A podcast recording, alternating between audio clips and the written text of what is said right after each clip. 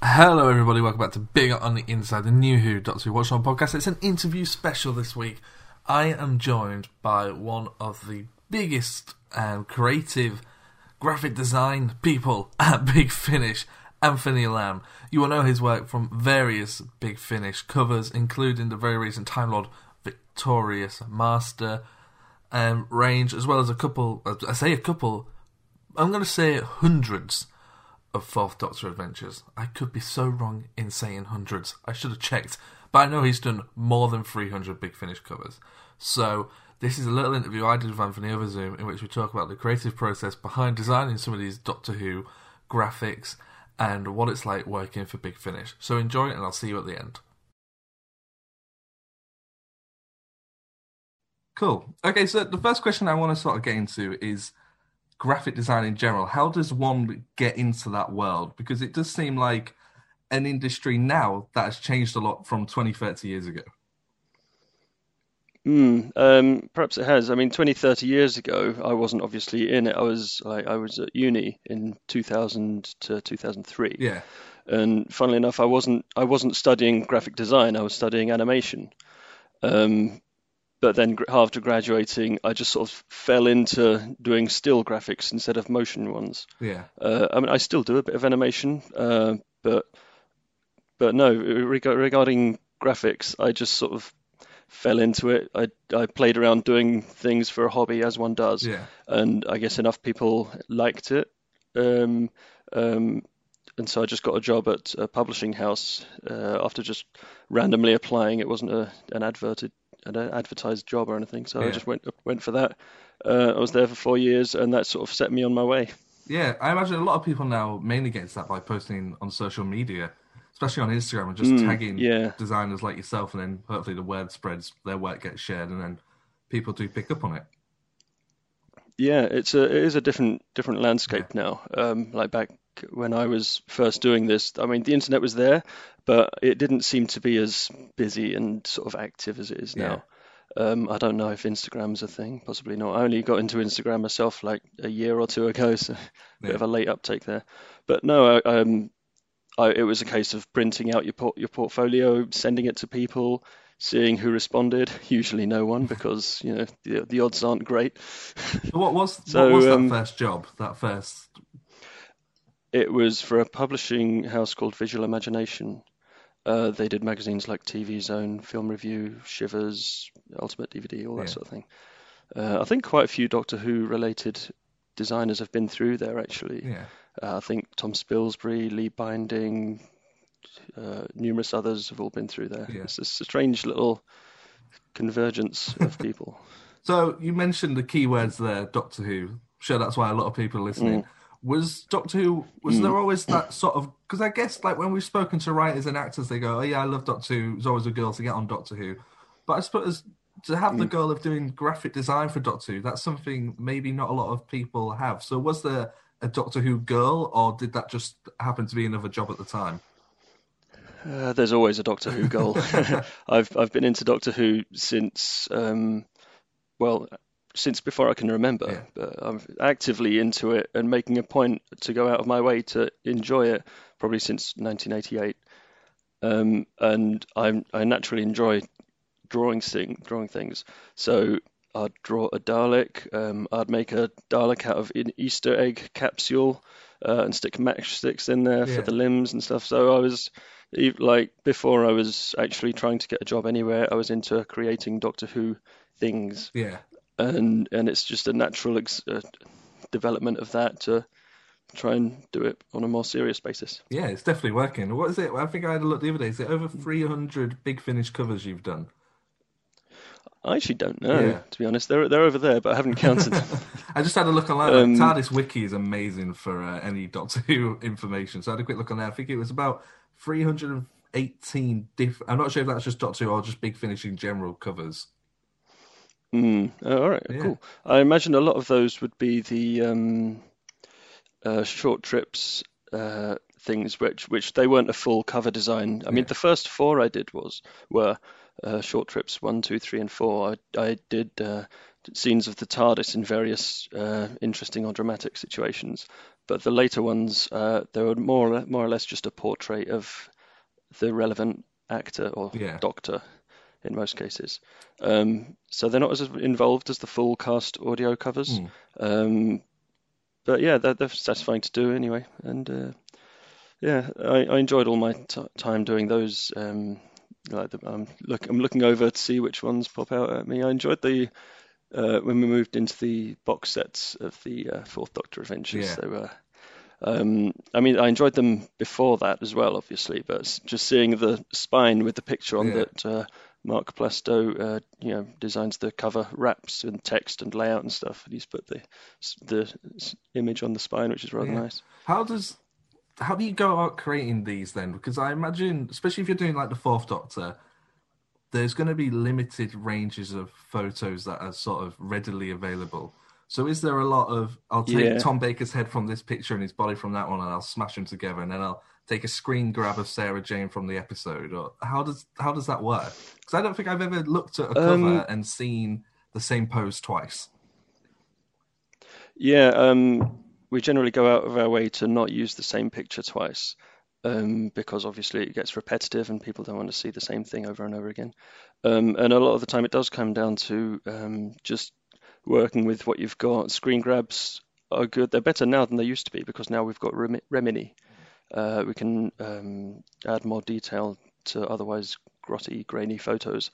Um, and yeah, sometimes it comes down to having a head from this picture, um, a body from another, and just little, oh, you don't want to mess around with the face too much because that's where it gets really difficult. Yeah. Like you can't easily take eyes from one photo and put it onto the face of another because it just gets a bit awful Yeah. quite quickly, and you need to be incredibly um, either lucky, brave, talented, or all of the above to actually make that work easily. Yeah. Which is so it's probably best to just leave the face alone um, uh, in terms of proportions, obviously tidy it up and everything, Yeah. but not, yeah, it's very easy to get wrong. How do you then? Because I imagine that must take some time then to do these covers. It's not just uh, all right. Send the audio over. I'll give it a listen. I'll work on it. Do you get a script like before as it's being recorded? Do you get an early listen to sort of get the vibe of the episode? I never have an early lesson. No, I get sent the script Yeah. if there's one ready. If there's not, it'll be just some kind of indication of what is required. But yeah, I'll read the script, um, work out what key locations or characters are rel- really relevant. You know, try and get the, the relevant people or the theme of the the theme of the issue, episode should be evident from the cover. Yeah, Like if it's scary or a space romp or some kind of detective thing, you you want to echo the contents on the cover. yeah, Um, and yeah, I, I always read through the script. Um, I try and avoid featuring things that are maybe from the last one or two episodes, because obviously that might be something of a plot twist, and Yeah. you want to leave that in the plot twist rather than having it out front and ruining it. yeah. So like the process of so you, I imagine that you make a, a draft of one and then you send it off and you get approval, or is it this is it, this is what I've made, that's the cover, or do they do you get feedback on certain bits of work? I I do. I started out my uh, Big Finish career just doing the cover, and more or less it was it was usually okay, but with a few tweaks. And it's I can't remember what it was, but at some point I thought, hang on, it's good a good idea to just do a rough, and so I'd get the bare bones of the cover, do some scribbling to imply things that didn't exist yet because I hadn't made them yet, and that sort of thing. Um, just get a very rough version on, uh, and I'd I'd send that to David Richardson and Nick Briggs or whoever the producer is, um, and just I like to get approval on that before actually sp- spending hours on things that otherwise might have to be undone Hmm. because it wasn't what was ordered. Yeah. Uh, One thing that this might just be me, but I always imagine there must be a slight eagerness to maybe do, sorry, pardon me, to do certain stories. Um, I'm hinting towards the return of Christopher Eccleston's Ninth Doctor. There must be a certain thing of, Oh yeah, oh, I hope they ask me to come and do those. Mm, oh, well I think Tom Webster's got that side of things Yeah. tied up. He does an amazing job. Yeah. Um, so uh, yeah, I mean it would be nice to do some new series stuff. It's, it's something I've, I mean I've done new series stuff, but not um, not Big Finish. Mm. I've I've worked on TV iconics with Stuart um, Crouch, Mm. uh, and I've done a few bits with Lee Binding. Uh, I did his um, episodic logos for Series Six, um, A and B. I think that's the series that was cut into. I think. Yeah. Um, I did I did some of those logos, uh, Rings of Akhaten, uh, Nightmare in Silver, Hide, and uh, one or two others. I can't remember. Um, but so yeah, um, uh, but in terms of Big Finish, no, I've not really got into new series stuff. Yeah.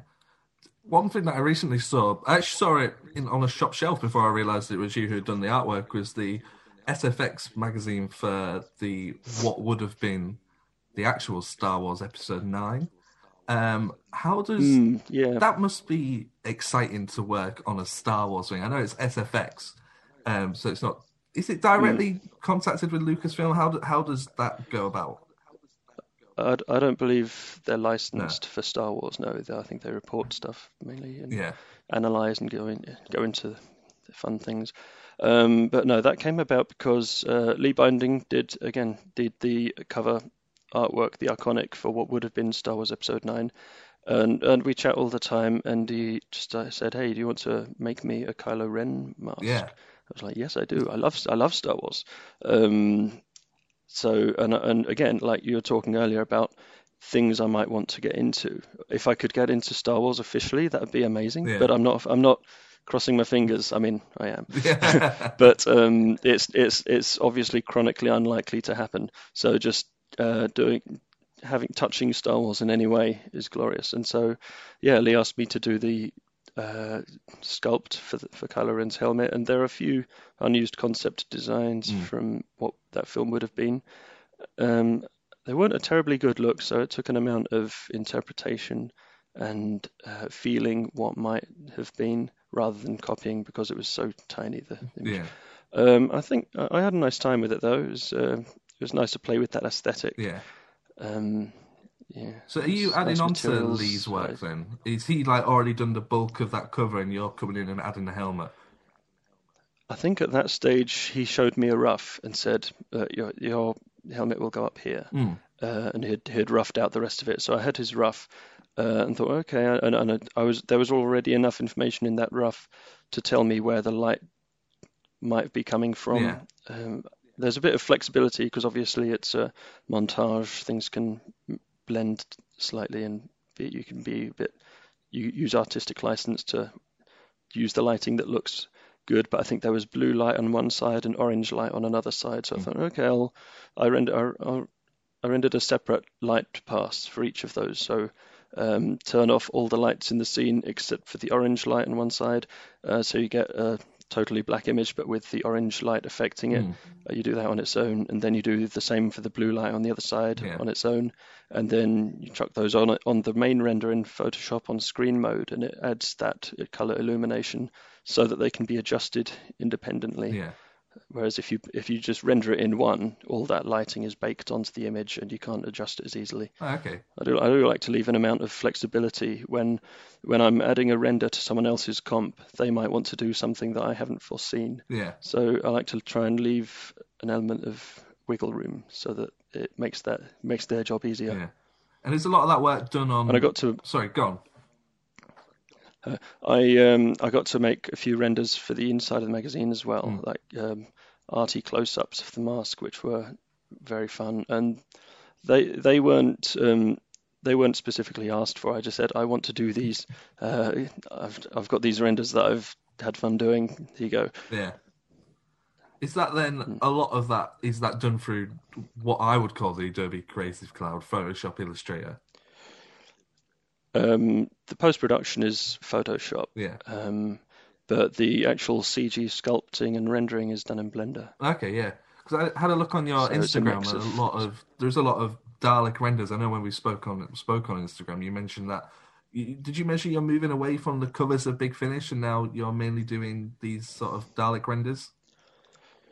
Um, I moved on from doing the Fourth Doctor adventures. I'm still working on a few big Finish projects. Mm. I don't know if they're announced yet, so I, uh, they're not Doctor Who related. Okay, Uh, but I, um, but I'm having fun doing those. Yeah. And um, but yeah, I, I I do seem to be moving a bit more into CG, um, which again it takes me almost back to what I trained in. I learned CG at uni, Yeah. uh, and then for years didn't really use it professionally. Now I'm starting to use it a bit more. Um, so it's satisfying that decades old itch that I've had. Is there then that? Am I right? Because Big Finish, from what I've seen online, I've spoken. With, my friend Harrison is nuts on Big Finish. He listens to everything. He's got everything. He knows everything. And we were speaking the other day, and he mentioned that they're sort of moving away from like what you said, the Fourth Doctor Adventures, and they're, they're moving more into box set sort of releases now. I think they are. Yeah. yeah. they've. I think they recently stopped the Big Finish main range. Yes, that was what I was thinking. Which of. has been mon- monthly uh, isolated releases. I think that's what they started with, hmm. probably in the, I don't know what year, 98, 99, something like that. Um, yeah, I think I think they've got a drive for box sets now. Yeah. Is there like an aesthetic that you have to keep to? Because I know that the covers was it about five years ago. The cover style changed quite a lot because they had that iconic strip on one side, and then you would sort of have the main bulk of artwork taking up around about three quarters mm. of it. But now it's like the whole thing is just outstanding artwork. How much play do you get with what's already there? Uh, nice cover up. I'll edit around that. Uh, do you want to repeat that? Uh, yeah. Okay, okay. Um, um, that that cover design change was, I think, driven mainly due to the rebranded TV show. Okay. They switched to the really really wide um, Jodie Whittaker era logo, and I think they decided it would be good if every licensee used the same branding. Uh, and so at that stage, we had to switch from the sidebar, which uh, obviously the sidebar would have a stacked logo, um, usually of the uh, it was that blue 1996 yeah. uh, per- Pertwee esque uh, logo, um, or a variant of it anyway.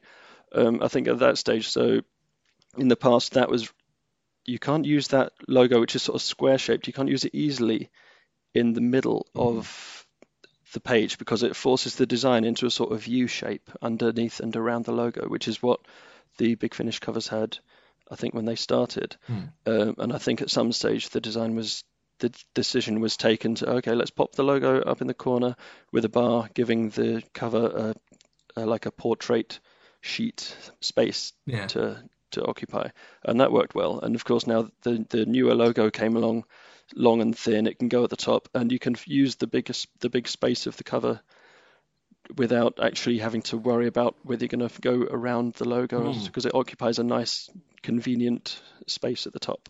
Yeah, no, I think I, I remember when it got on, when I saw the first lot of artwork that came out, and when you look back at what was what I would call the classic look with the sidebar, and you look at now, you think, oh, that's it, there's a I wouldn't say noticeable improvement because I don't want to say what came before wasn't good, but you go, oh, that looks amazing. This new sort of bright, vibrant sort of it's very eye catching. Mm, yeah. Do you mean the do you mean the cover design style or the logo? Uh, the cover both? design style. Mm, yeah, um, I think it's just fun. You know, artists' techniques evolve as as they as they move on, and it, it, uh, when you have something like a design change, like we've just talked about, it, it, was, it was a really exciting time because we've been doing portrait stuff yeah. for ages, and you think, okay, so how are the how are the various necessary elements going to fit into that, and then we switched to the sort of landscape wider style. And it was exciting because you're like oh look i could i've got this space to play with. And you it gives you a little more room to breathe. You can play with light a bit more. Yeah. um, you can give you can give individual elements more room to shine perhaps.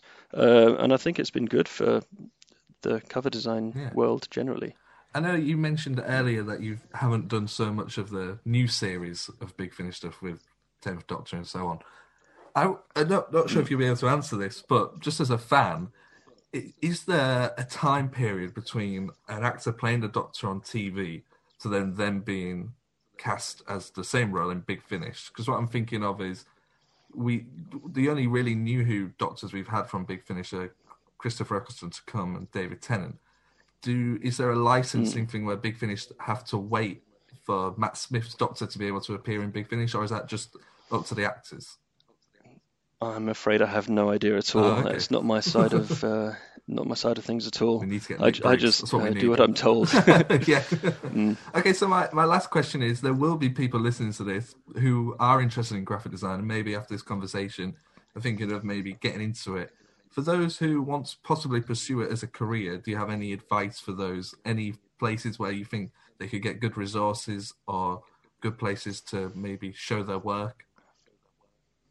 Um, well, I think, as you mentioned, Instagram and Twitter are great places to show your work, especially um, because those places have they've got fans inbuilt, and you, your audience is right there, Yeah. and people retweet you, that sort of thing. And if you get enough of the fans liking your stuff, that'll uh, naturally get you seen a bit. And at the end of the day, you want your designs to be seen, and that's a good way of doing it. Yeah. Um, yeah, and I th- of course, the more you're seen by fans, the more you're likely to be seen by other people who might at some point give you a job. And there you have it. That was my interview with Anthony Lamb. Thank you so much, Anthony, for giving me um, a little bit of your time to talk all things Doctor Who and Big Finish. It was really great. Go check out his work on his Instagram. Just Instagram his name and also link it in the description below. So thanks very much for listening, guys, and I'll see you again soon. Goodbye.